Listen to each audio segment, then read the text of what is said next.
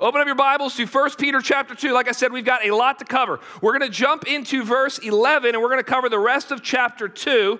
If you're new, we're in a series called Not Our Home.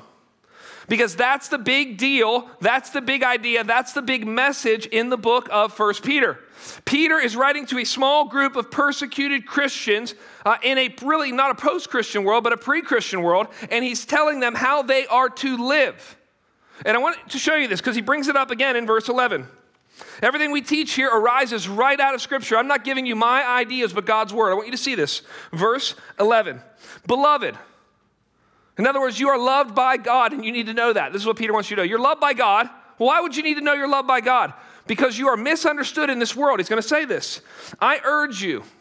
Now, the old KJV would say, I beseech you. Okay, that's a great, great word. It's like, I emotionally want to tell you and push you towards something. Here's what it is I urge you as sojourners. Now, what is a sojourn? The Greek word literally means a person who walks alongside the house. That's what it means. You go, well, that's a weird word. It means somebody who walks alongside or lives alongside the house. Here's what it means that as Christians, we live in a world where the people around us have made it our home and we can't do that.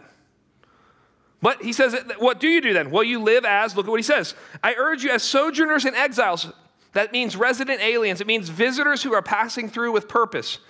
It means that we are this mixture of, we have a deep appreciation for our culture yet we can't fully assimilate into it. Because every culture, every society is made by people in God's image that are broken and fallen and sinful. It will always have things which we can, we can commend and things in which we have to confront. And so he's saying, here's what I want you to do. I want you to live like that. I want you to live like a soul. You're loved by God, but you are a sojourner in exile. And then here's what he says. Here's what you need to do in this world. You need to abstain from the passions of the flesh. We'll talk about that tonight. Which wage war against your soul. It's like your enemy is not your spouse. Your enemy is not your boss. Your enemy is not the government. It's like your enemy is the old man, the old passions of your flesh. And so he's saying you need to wage war there. Verse 12 Keep your conduct among the Gentiles honorable. Gentiles, just in that text, means non Christians. So, okay, how do you live among non Christians? Keep your conduct among the Gentiles honorable, so that when they speak against you as evildoers, they may see your good deeds and glorify God on the day of visitation. And then he's going to give us the big idea for this passage, the big idea for this sermon. Here's what he's look at verse 13. Be subject for the Lord's sake to every human institution whether it be to the emperor as supreme or to governors as sent by him to punish those who do evil and to praise those who do good. You see it in the first, in chapter 13, the second word is subject, or we would say submission. That the big idea today is that this place is not our home, but it is a place to live under authority that God has placed before us. This place is not our home, but it is a place to live under authority. Now, that means, and this is very interesting, and I didn't fully know this. I, I, look over the books before, you know, like I study First Peter to some degree before I'm ready to preach it, but I never study it to the degree I do once I'm about to preach it. So I'm getting in this, and what I've realized is that for the rest of the book, one of the main themes, if not the main theme pushing us through the rest of the book, is submission. Now, how many of you are excited about that? Woo! You're like, I came to the four o'clock service and he's preaching on submission. Okay, no, here's what, see, this is very interesting. This is one of the reasons convictionally and confessionally. Why do we preach through books of the Bible, verse by verse, line by line? Because it makes us deal with things we otherwise would never deal with. See, there's a very, very, very, very, it's like we don't know how old this idea is. There's a very, very old idea that says this what you most need to find is where you least want to look. Just think about that. For what you most need to find is where you, well, it's like, where you least want to look. Why is that? Because you've looked everywhere else. Because it's exactly what you've been avoiding and ignoring. And it's like that's why the scripture is so helpful because it reveals the character and nature of God and how we are to live, and it confronts us with things we otherwise wouldn't want to think about. So, together as a church, really, for the, for the next several weeks, we're going to look at this idea of submission. Now, today, we're going to cover three areas our submission to God, our submission to government, and our submission at work. That's all of chapter two. And then in chapter three, it's going to be wives submit to your husbands. And, and people get that and they get all frustrated because they don't read chapter 2 that says everybody is un, in submission to some authority. In fact, the most dangerous man is a man who's not under authority. Most, it's like a dad that has no other authority, dangerous. A, a, husband who's not connected to a church, not under any kind of authority, a rogue person, very, very dangerous. And so the whole idea is that everybody is to be under authority and everybody is to submit. Now, let me define terms. What is submission? Submission is not slavery. Here's submission recognizing and respecting God's authority wherever it is. It's recognizing and respecting. Often it, it, implies also obedience, but it's like that's what Christians do. Christians are good citizens. Whether we're at, at home, it's like what, what are teenagers? It's like teenagers or any kid in the home should respect God's authority in the home, which is parents. You walk into work and you respect it. It's like, and you have to realize authority is everywhere. Let me just define authority real quick. Authority is the ability to make decisions that affect others for good or bad. Authority is the ability to make decisions for good or bad that affect other people. That's what it is. And here's why I get excited about teaching this, because so many of you are young, especially in this service, in our 545 service. And you are at the very beginning of your building your family and building your career. And, and this means that as you get older, if you have any competency, if you have any capacity, if you have any work ethic, you're going to find yourself with more and more authority.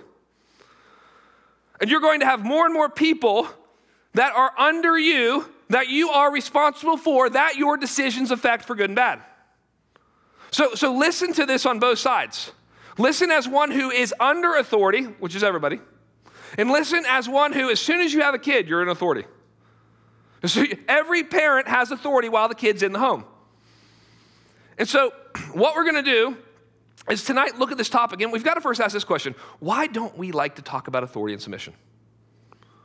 Why, when I bring it up, does your internal lawyer just kind of come up into your head and go, mm I don't like this? I, I, whatever he's going to say, I'm not really going to listen to it. Well, so let me tell you, there's a few reasons I think that we don't like to talk about authority and submission. The first is because of our first parents, Adam and Eve, were just like them. It's like, well, what did God say to Adam and Eve? God said, You can eat from any tree, any tree in the garden except for one. In other words, hey, would you please submit to me? I'm the authority in this garden. You're, I'm going to give you a lot of freedom. That's what good people in authority do. I'm going to give you a lot of freedom, some guardrails, lots of yeses, little bit of no's. And what do Adam and Eve do? Instead, they say, no, no, no.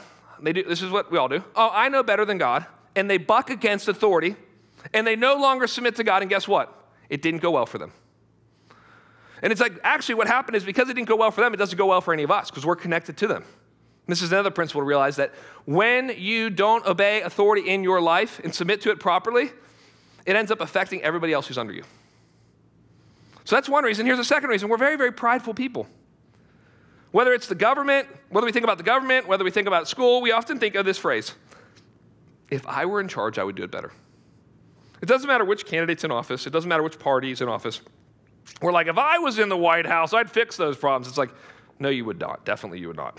the place would probably be in a, let's be honest, the place would be in a worse situation. Like somebody who says that knows nothing about leadership. Because life is very hard. People are very complicated. Situations and problems are very complex.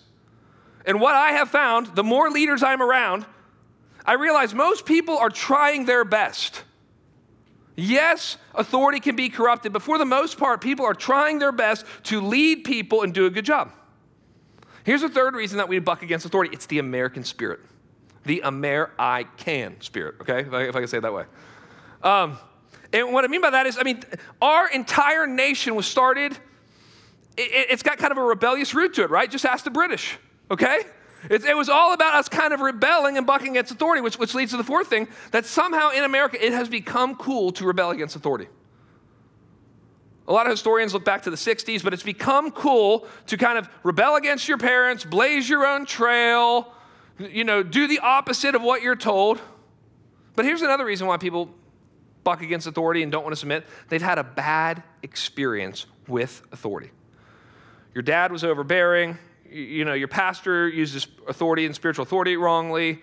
Uh, your, your boss was a jerk and he never gave you a break. It's like for, for all of those reasons, what I want us to do is I want us to look at what Peter is going to teach us. Peter's going to give us four different types of submission. Four types of submission that we should practice and that every Christian should practice um, every day. So let's look at this, starting in verse 11. We'll go back to verse 11. Here's what he says. Chapter 2, verse 11. Beloved, I urge you as sojourners and exiles to abstain from the passions of the flesh which wage war against your soul. The first submission is the submission of your soul to God. That's where everything begins. And I want to talk about this because what he says is that there is an internal spiritual warfare going on. And you've experienced this most likely today. um, you've experienced, if you haven't experienced it today, you probably experienced it this weekend. And it's every time your old sinful desires come in contact with your new life in Christ. The, what the Bible calls the old man or the old woman comes in contact with your new life in Christ. And there's this great tension. And by the way, if you don't feel that tension, it might be because you're not a Christian. It might be because you're just doing whatever you want to do. But he talks about how there's this deep internal battle that we must fight for our soul. And really, the big idea here is that not everything that feels good for your body is good for your soul. And that there is an immaterial, invisible, eternal part of you called your soul that you can actually do damage to. And, and you know this when you've given in to the passions of your flesh, which, by the way, that's often trying to fill a legitimate appetite in an illegitimate way. But whenever you give in to the passions of your flesh, what, what Peter's telling us is your soul becomes sick, it becomes weak, and it becomes ineffective. And, I, heard a, I heard a pastor, he talked about this. He, he was sharing about 30 years of ministry he, he was celebrating. And he said, he was telling his church, he said, I looked back on the 30 years that I've been here. And I realized that the three times where our church was not doing well, when I look back and I kind of trace the map of the church not doing well, and I go back onto my own life, it was the times where I was the most spiritually unhealthy. See, see the greatest thing that you can give your non Christian neighbor or your Christian brother or your spouse or your son and daughter is a fully committed, spiritually healthy you. And he's saying there's this internal battle, and I want you to see what he says. It's which wage war against your soul. It's not just a battle, it's a war. Every commentary I looked at said this word means a consistent, constant, comprehensive series of battles. Here's where that can be, I think, pastorally encouraging. You're going to lose some battles, but overall, you need to win the war. And what happens for a lot of people, and this happened to you this week, I'm sure, you lost a battle. You got sinfully angry at your spouse again. You gave in to some lustful desire in your heart. It's like you, in some way, you gave in and you lost a battle. You gave back into some addiction or habit or whatever it was. And here's what happens. When you, when you lose a battle, here's what you need to do. You need to repent of your sin. You need to confess it. Maybe you need to confess it to somebody, but you need to confess it to God. You need to receive the grace of God and you need to move on. Too many people they're way too hard on themselves. Now, maybe you're not hard enough on yourself on sin, and, that, and you need to be more hard, okay? We take sin very seriously here. All I mean is, I've seen so many men and so many women become so ineffective in ministry because of something that happened in their life or something they did weeks ago or months ago, and they become immobilized. See, the principle when dealing with yourself, and with dealing with your kids, and with dealing with your disciples, and when you deal with anybody uh, who sins, and, uh, uh, here's the principle minimal necessary force. I want, to, I want the minimal necessary force on myself so I learn my lesson and move forward. This is why the Proverbs say a righteous man falls seven times, but he gets back up. Seven in the Bible is the number meaning again and again and again and again and again. The key is getting back up. Why? Because you have a ministry. Look at verse 12. Here's what he's saying in verse 12 Keep your conduct among the Gentiles honorable, so that when they speak evil against you as evildoers, they may see your deeds and glorify God on the day of visitation. He's saying this you have to fight the battle within if you're going to, the fight the war within if you're going to have a witness without. And that what, what happens is, he, he even says, and we're going to talk about this in a minute, he even says that you're going to get, you're going to suffer persecution. And it's like you can't deal with all the suffering that's going to happen outside of you if you're not fighting the battle inside of you. In other words, you, you can deal with a lot of things that are going on, a lot of people misunderstanding you, and a lot of people persecuting you. If you know in your heart of hearts you're trying to repent of your sin, and you really love Christ, and you're trying to pursue Him failingly, you're stumbling uphill, and it's really, really hard, but you're doing it. But if at the end of the day, You're getting all this persecution. You're like, you're like, I don't really believe this anyway. I'm not really, it's not affecting my private, my personal life. I'm not repenting of my sin. Then you're going to collapse. That what you need to do is you need to be fighting the battle within. This is why, by the way, Paul, when, it's so interesting. Whenever Paul would, would he would share his testimony, he would um, get in front of uh, great leaders. This is more at the end of the book of Acts. He says this. Look, look for this next time. He says this constant phrase: "My conscience is clear before God." What it? Can you say that? It's like my conscience is clear. I'm trying to. I don't want your money. That's what Paul would say. I don't want your money. I've dealt with that issue. That's not what this is about. This is not selfish. I want what's best for you. I've dealt with the selfish things in my heart. And you can really begin to move out toward people in a meaningful way when you've dealt with the idols in your own heart. That's the big idea here. And he says, Here's what I want you to do I want you to live in such a way that it's beautiful to other people. See, it says, Keep your conduct among the Gentiles honorable. That literally means beautiful or attractive. See, the Christian Christianity is offensive when preached, beautiful when lived. When, when you preach on repentance, it, it's, it's offensive because it, it attacks our narcissism. But when you see somebody living a life of repentance and humility, it's attractive. When you talk about biblical marriage and headship and submission and sacrifice, it's offensive until you get to go in the home where that's lived out. And then you're like, Can I, do you have an extra bedroom? I'd like to live here because it's so beautiful. And he's saying it's such a beautiful thing. But he said, when you do that, he said, people are going to speak evil against you. I want you to see this. Look what he says. You're going to live a beautiful life so that when they speak against you as evildoers, not if, but when. Part of what Christianity does, and I love this, and the Bible does, is it's very honest with you, so you are not surprised by suffering. You shouldn't be if you're reading the Bible. And what, one of the great dangers that, that happens in people's lives is being naive. Naive is, being naive is not a biblical virtue at all. In fact, this is very, very interesting. They've clinically shown this that not in every case, but in many cases, people who get post traumatic stress disorder, PTSD, they had two things happen. They were very, very naive, and they experienced an evil person.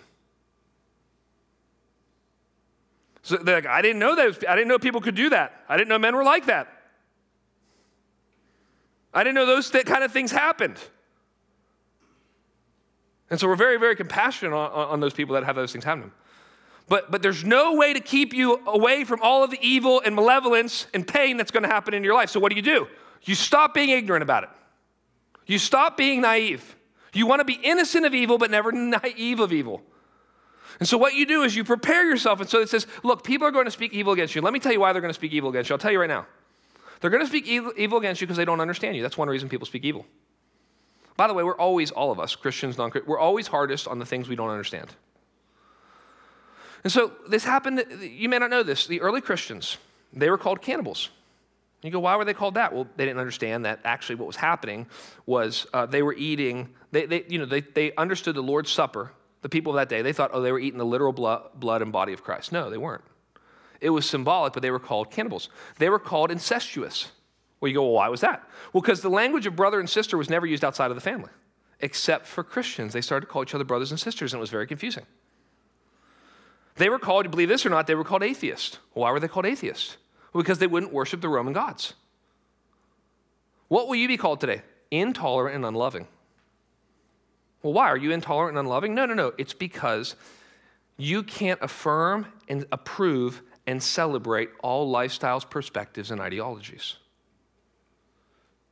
And you're going to be called intolerant and unloving, but you're not because what love means is love is a commitment to another person's good. And I'm not allowed to say Christ didn't need to die for that. That's not a loving thing to say.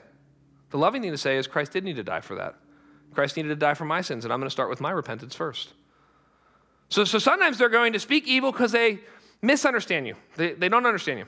Uh, sometimes they're going to speak evil against you because they disagree with you, because they actually know what you believe, and because you believe something instead of everything, they're going to pick on you. Because you say that there's only one way to God, they're going to not like that. Because you're going to say that Christ had to die for every sin and you need to repent of every sin, they're not going to like that. And we have to get to the place, we have to be part of growing up, by the way, and you know this, if any of us have kids, One of the growing up moments in a kid's life is they go to school and they meet somebody and they realize, usually this happens late elementary school, early middle school. It's, it's, it's a developmental stage. Oh, there's people who think differently than me. Uh, you know, and then it's, then it's like, wait a second, there's people whose parents think differently than my parents. Wow. And it's, if you've ever been in an environment where everybody starts thinking differently than you, it's overwhelming. This is why we tend to want to be around people who agree with us.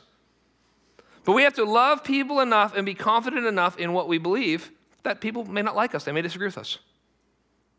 So, I mean, here, here let me give you a couple examples. I, have seen situations, and these are real practical today on, on, on how do people speak evil.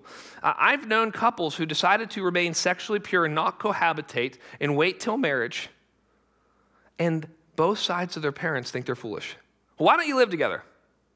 why don't you sleep together first? So, well, we're trying to live a Christian life. Oh, that's silly. I mean, I, have literally seen parents do that to their kids. And the kids are kind of wrestling with this. I, I've seen women who say, you know, I think I'd like to stay home and be a mom. Is that okay? No, it's not okay. Waste your education? Well, I have some convictions. I'd really like to be invested and involved in my kid's life, especially when they're, oh, why would you do that? That's old fashioned. Well, well, I actually have some convictions. Other men and women, they say, well, I'm at work, but my family's still going to be the priority. Because the priority for every man and woman who has part of a family is for the family to be the first priority. So I'm not going to, well, why wouldn't you take that promotion? Why wouldn't you travel more? Well, because I've got some convictions that I'd want to be with my family a little bit more. Well, you're never going to make it ahead then. See what I'm saying? Now, here's a third reason that people will speak evil against you they simply don't like you. and that's all I have to say about that point. Okay, that's it. I got no other thing. But it's true. And that's okay. Some people are going to like you. Work on your personality, okay? Have a sense of humor, you know, that kind of stuff. Um, fourth reason is some people have had bad experience with Christians. Or better, maybe a clear way to say it is they've had bad experience with religious people. Usually that's what that means. You know, that, well, I used to go to church, I was at Catholic school, you know, I knew this family in my neighborhood, and usually what they've had uh, interaction with is a religious person. By the way, here, we really try to do this a lot. We try to call people to repent both of their rebellion and their religion. And those are two different, it's like rebellious people come in and they're like, oh, I know I'm a sinner. you know, I, I'm, I'm clear on that. Well, okay, you need to repent of that. And then religious people come in and go, aren't I great? No, you're not. You need to repent of that, okay? That, and that's, that's kind of, because we don't want pe- people thinking that what we're trying to do is convert them to religion. We're not. We're trying to convert them to Christ. So he says that people will speak evil against you. Well, what do you do? Well, you have to have a, a, large enough future vision because I want you to see what he says in verse, at the end of verse 12. All of this arises right out of Scripture. He says, okay, they're going to speak evil against you, even though you're living a beautiful life, that they may see your good deeds and glorify God on the day of visitation. Now, this is interesting. What is the day of visitation? In the Bible, that's used two ways. The day of visitation is either the day of God's judgment or the day of God's salvation. In this passage, it's not the day of God's judgment, it's the day that God comes to save an individual person who's heard the gospel and they respond and God saves them. And this is so powerful. What, what he's saying is that if you will be faithful, you have, you, you have to have a longer vision than I want to be liked right now. That's a, not a great value in life. It's not a, you're not going to make it very far if your goal in life is to be liked by everybody right now. But if you're like, well, maybe I need to have some hard conversations so that sometime, maybe later in my life, this person will thank me for my faithful ministry to him or her, even when they didn't like it. I, I kind of picture maybe your dad says to you, hey, you know, I know every Thanksgiving you talk to me about Christ. And I never wanted to hear it. And I got angry. But later I've come to Christ and I just want to thank you. I want to thank you for being faithful to be kind to me when I made life difficult for you. It's the person who says, Hey, I know you were inviting me to church, and I know I said no like a hundred times, and I was kind of rude about how I said no. Like, like I actually heard a story. I, I haven't told this in the other services, it just came to me right now. I knew a pastor, and he said the first time someone shared the gospel with him, it was a young girl on a college campus. And he said he was this arrogant young man. I know this guy, this is a true story. He said this girl comes up to him and she shares the, a track with him and says, I'd like to share with you about Christ. He said, Give me that track. She gives it to him. He said, Open your mouth. And he shoved it in her mouth. he told me that story. I was like, You're crazy. He's now a pastor of a large church. And he probably doesn't have an opportunity to go back to her and say, you know, so in heaven he'll apologize, okay? Um, but, but, but you get the idea. It's like, well, wow, based on that first response, I didn't think he, you know, he would ever come back and thank me. But he still remembers and talks about that. Think about the Apostle Paul. So the whole idea is be the type of person later in life other people might thank for your faithful ministry, even though it didn't look fruitful in the moment. All that was the first type of submission. The last few will be much shorter. Secondly, your submission for the Lord's sake to the government. Here's what he says Be subject for the Lord's sake. In other words, um, submission and government are God's idea. By the way, if, if you're interested, why did God create the government? There's three main purposes order. The second purpose is to execute justice. The third purpose is to restrain evil. That's why the government exists. You're like, you're grateful for highways, aren't you? That's order. You couldn't get from here to California or here to your vacation this summer without the organization of the government. You're really, really grateful for justice. When something needs to happen, when somebody's at your door banging and you've got to call the police, you're going to be really, really grateful for the government. And the restraining evil power just means because there is law and because there is justice, people are not as bad as they could be. So that's, that, those are at least, there's many, many more purposes to government than that. Those are the three kind of biblical purposes. And here's what he says Be subject to the Lord's sake to every human institution, whether it be the emperor, and by the way, that was Nero at the time, so a terrible guy, as supreme, or to governors as sent by him to punish those who do evil and to praise those who do good, for this is the will of God, that by doing good you put to silence the ignorance of foolish people. So as soon as we talk about government, people are like, well, I don't even like my government. Okay. it didn't say like your government, it says submit to your government. You know, and it didn't say just submit to your government if you like the politician or it's your political party. It's to be a posture of obedience. In fact, look what he says in verse 16. He goes on to talk about honoring. Here's what he says Live as people who are free, not using your freedom as a cover up for evil, but living as servants of God. Honor everyone, love the brotherhood, fear God, honor the emperor. See, what he's saying here is that in the way we talk, we need to honor our governmental officials. That would be both Donald Trump and Barack Obama. That would be both uh, Joe Biden uh, and Mike Pence. And when I say that, some of you are like, I'll tell them what I think. It's like, hold on. You know? no, no, no, no. It, it's to talk about your government officials in such a way to real. It, it, here's the idea. The idea, it's a, it's a military idea. There's a, there's a phrase in the military you salute the uniform when you can't salute the man. And you respect the office when you don't necessarily respect the man or woman who holds that office. That, that's the big idea. And the government's very, very important. Let me explain this too, because a lot of churches don't understand this. A lot of church members don't understand. A lot of pastors don't understand this. That the, the church deals with the soul, the government is to deal with the body. And here's what I mean by that. So, say, God forbid this would ever happen. But if we found out that there was somebody in our church that was abusing somebody, we would call this person in, we would call them to repent, we would warn them of God's judgment, we would take away any leadership responsibilities they had. We would discipline them appropriately as, as the church. And then we would call the authorities to take them to jail. Because we deal with the soul, but the government deals with the body. So many times the church just deals with the soul and forgets no, no, we got to call the government to deal with the body. Both are important and both kind of fit in together as we deal with, minister to, care for people. So, how does civil disobedience work into all this? Because that's a great question people often have. You know, we're so grateful for things like the civil rights movement. But how does, let me just tell you the principle of civil disobedience, because it comes up every time you talk about the government.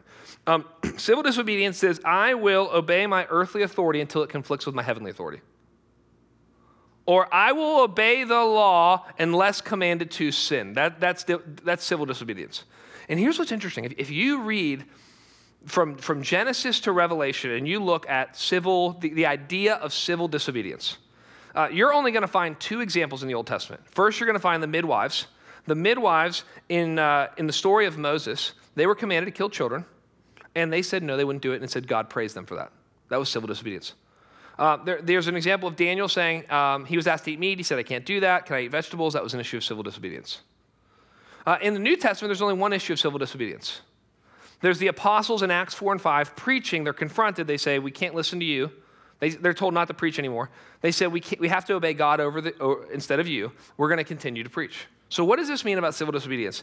It means that for the most part, you never have an excuse to be civil disobedient.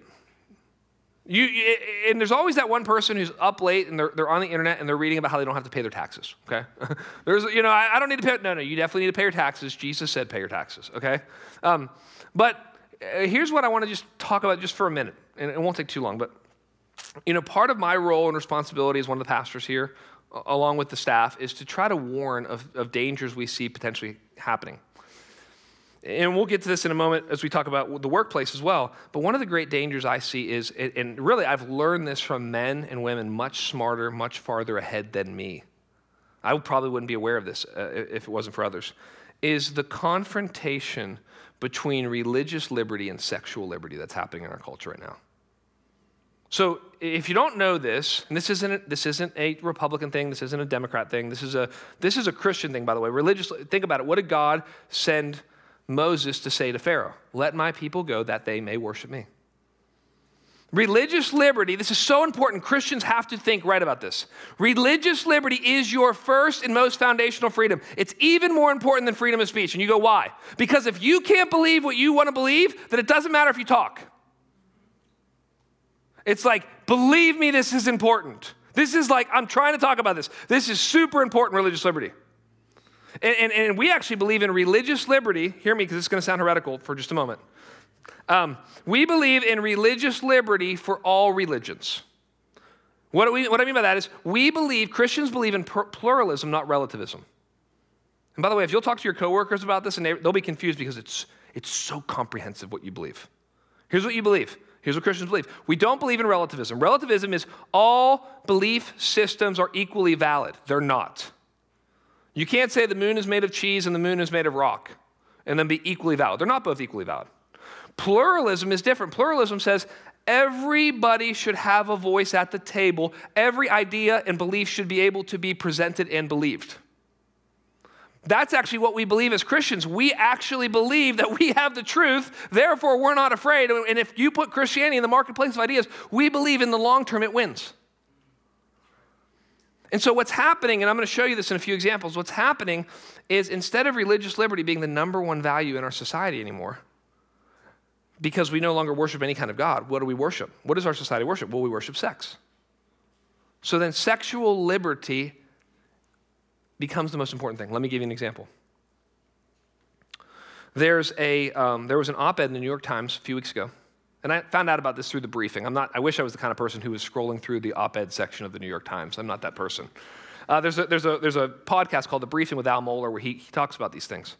Um, and, and, in that article, they write for the New York Times, and, and the person says, um, if you're entering the, if you're going to be a doctor and you don't want to perform uh, gender reassignment surgeries, you may want to do have a different profession. Do you understand what's happening? The sexual revolution is so powerful. I don't care what you believe, it submits. Whoa, I mean, that's a completely different thing. There, there's whole areas in, um, there, there's a, and I, for, I, the name's not coming right now, there's a law school in Canada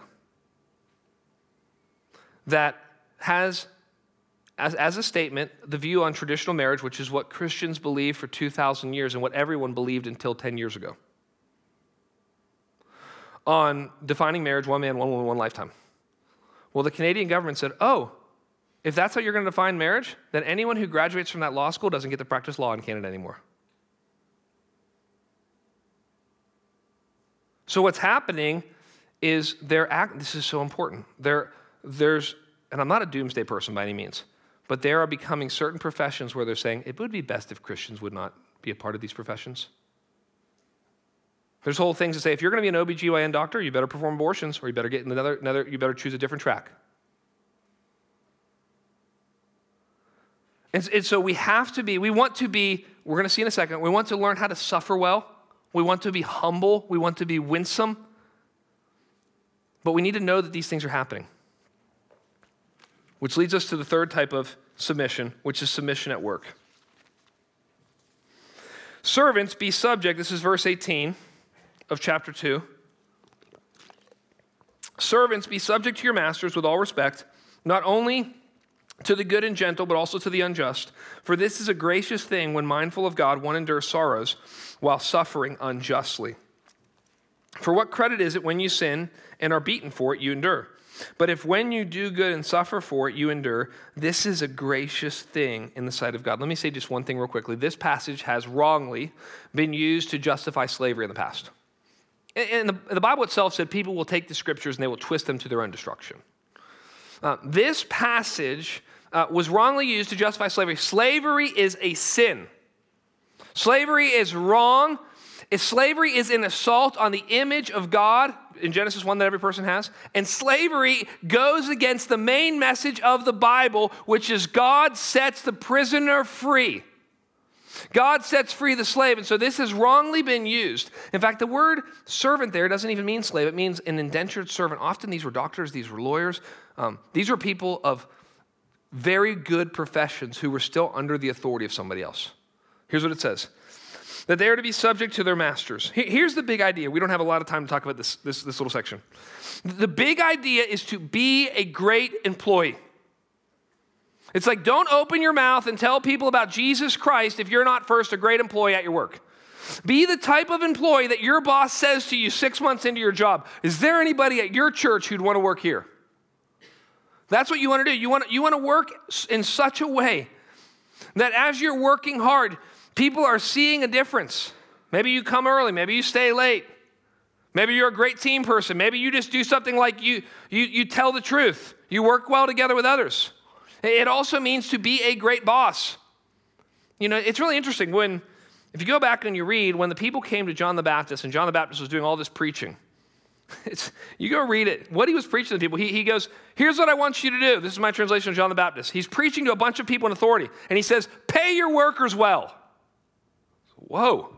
Yeah. And, and take care of their vacation. And, and begin to think and care for those under you because you are under authority. And, and here's what he's saying He's saying, At work, what's going to happen is you're going to be, begin to suffer unjustly. Look, I want you to see this. Look at verse 19. Verse 19, he goes into this.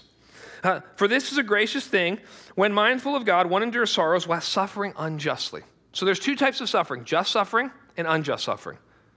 Just suffering is when you suffer because of your sin. And that's a very painful thing, but it happens. It's like, well, you stole from work, so you lost your job. So now you don't have an income, and you can't get another job, and you have a bad reputation. It's like, well, God will forgive you and God will be gracious and God will restore you. But the worst type of suffering, in some ways, at least psychologically, the worst type of suffering is the suffering you've brought upon yourself that didn't need to happen but happened because of your sin and foolishness. And the Bible calls that just suffering. But there's unjust suffering. Unjust suffering is when you suffer uh, because somebody else is sinning toward you.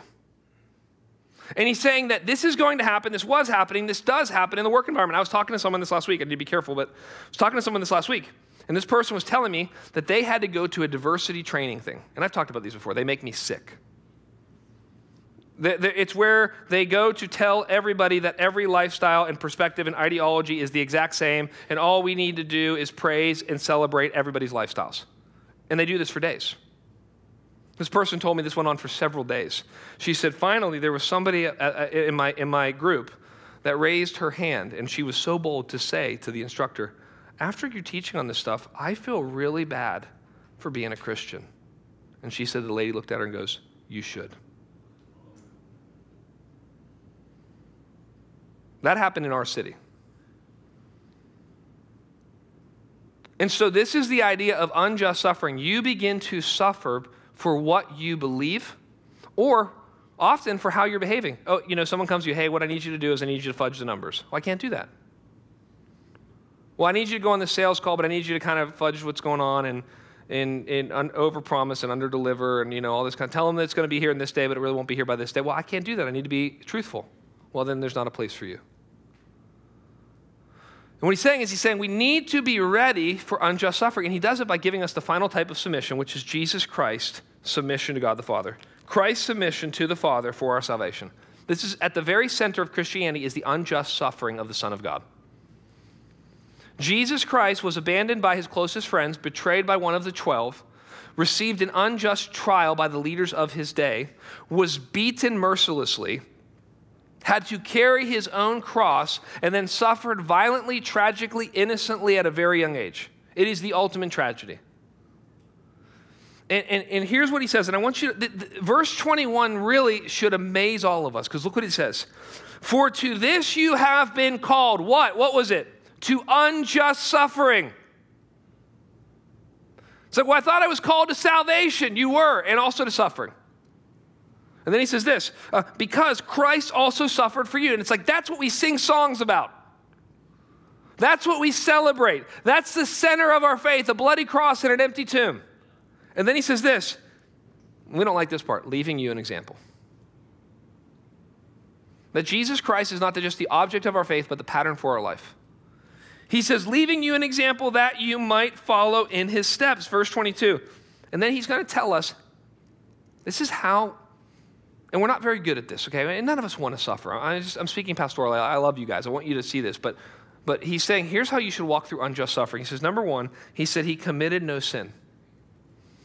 In other words, don't sin in your suffering. What suffering tends to do is it tends to reveal who you really are. And if you do not respond appropriately to, to suffering, it actually corrupts you. And you find yourself, it's like, well, you lost your job and, it was, and it, you shouldn't have. Yeah, but now you're drinking all the time. You're drinking way too much because you didn't know how to deal with it. And your wife doesn't like how much you're drinking, so now your marriage is falling apart. And now she's stressed out and the kids aren't doing well.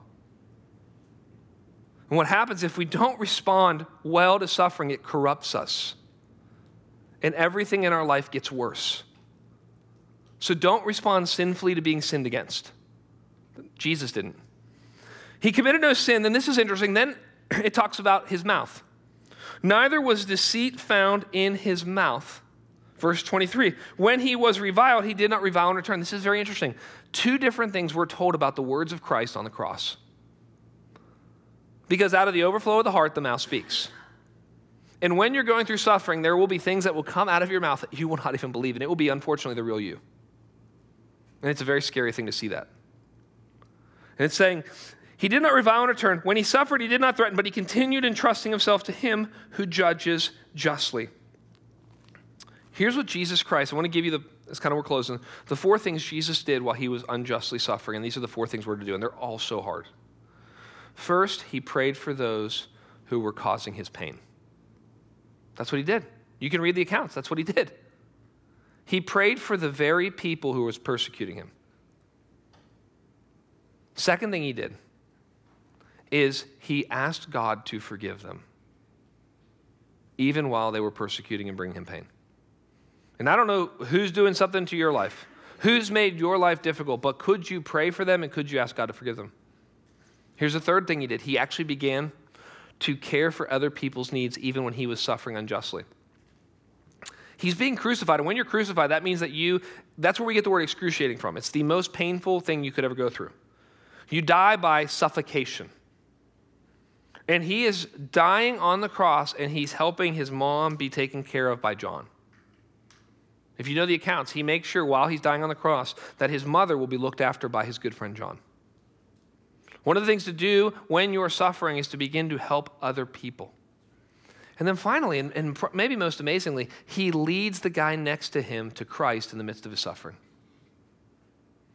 That actually, your light will shine brightest as you respond well and hopeful to the suffering that you're going through.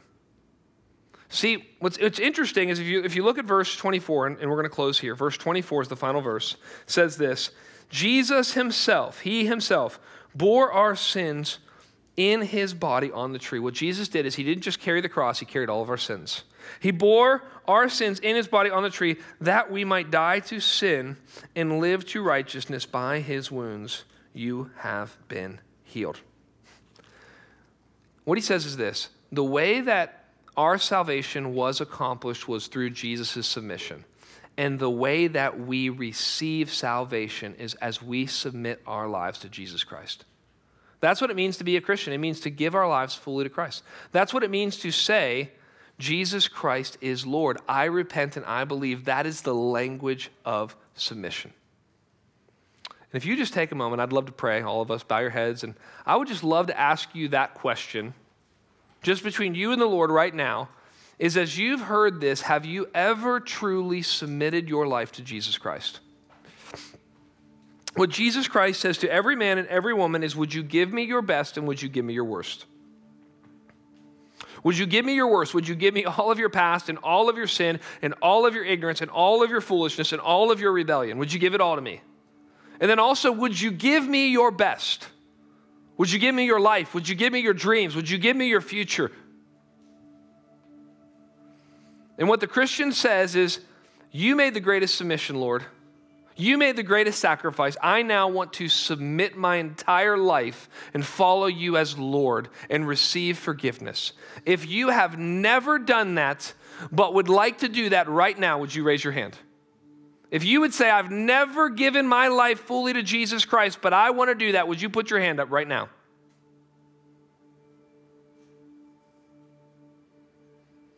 Lord, we submit as a church, I pray that Two Cities Church would be a church that loves to submit. We are, the Bible says, we are a free people who submit.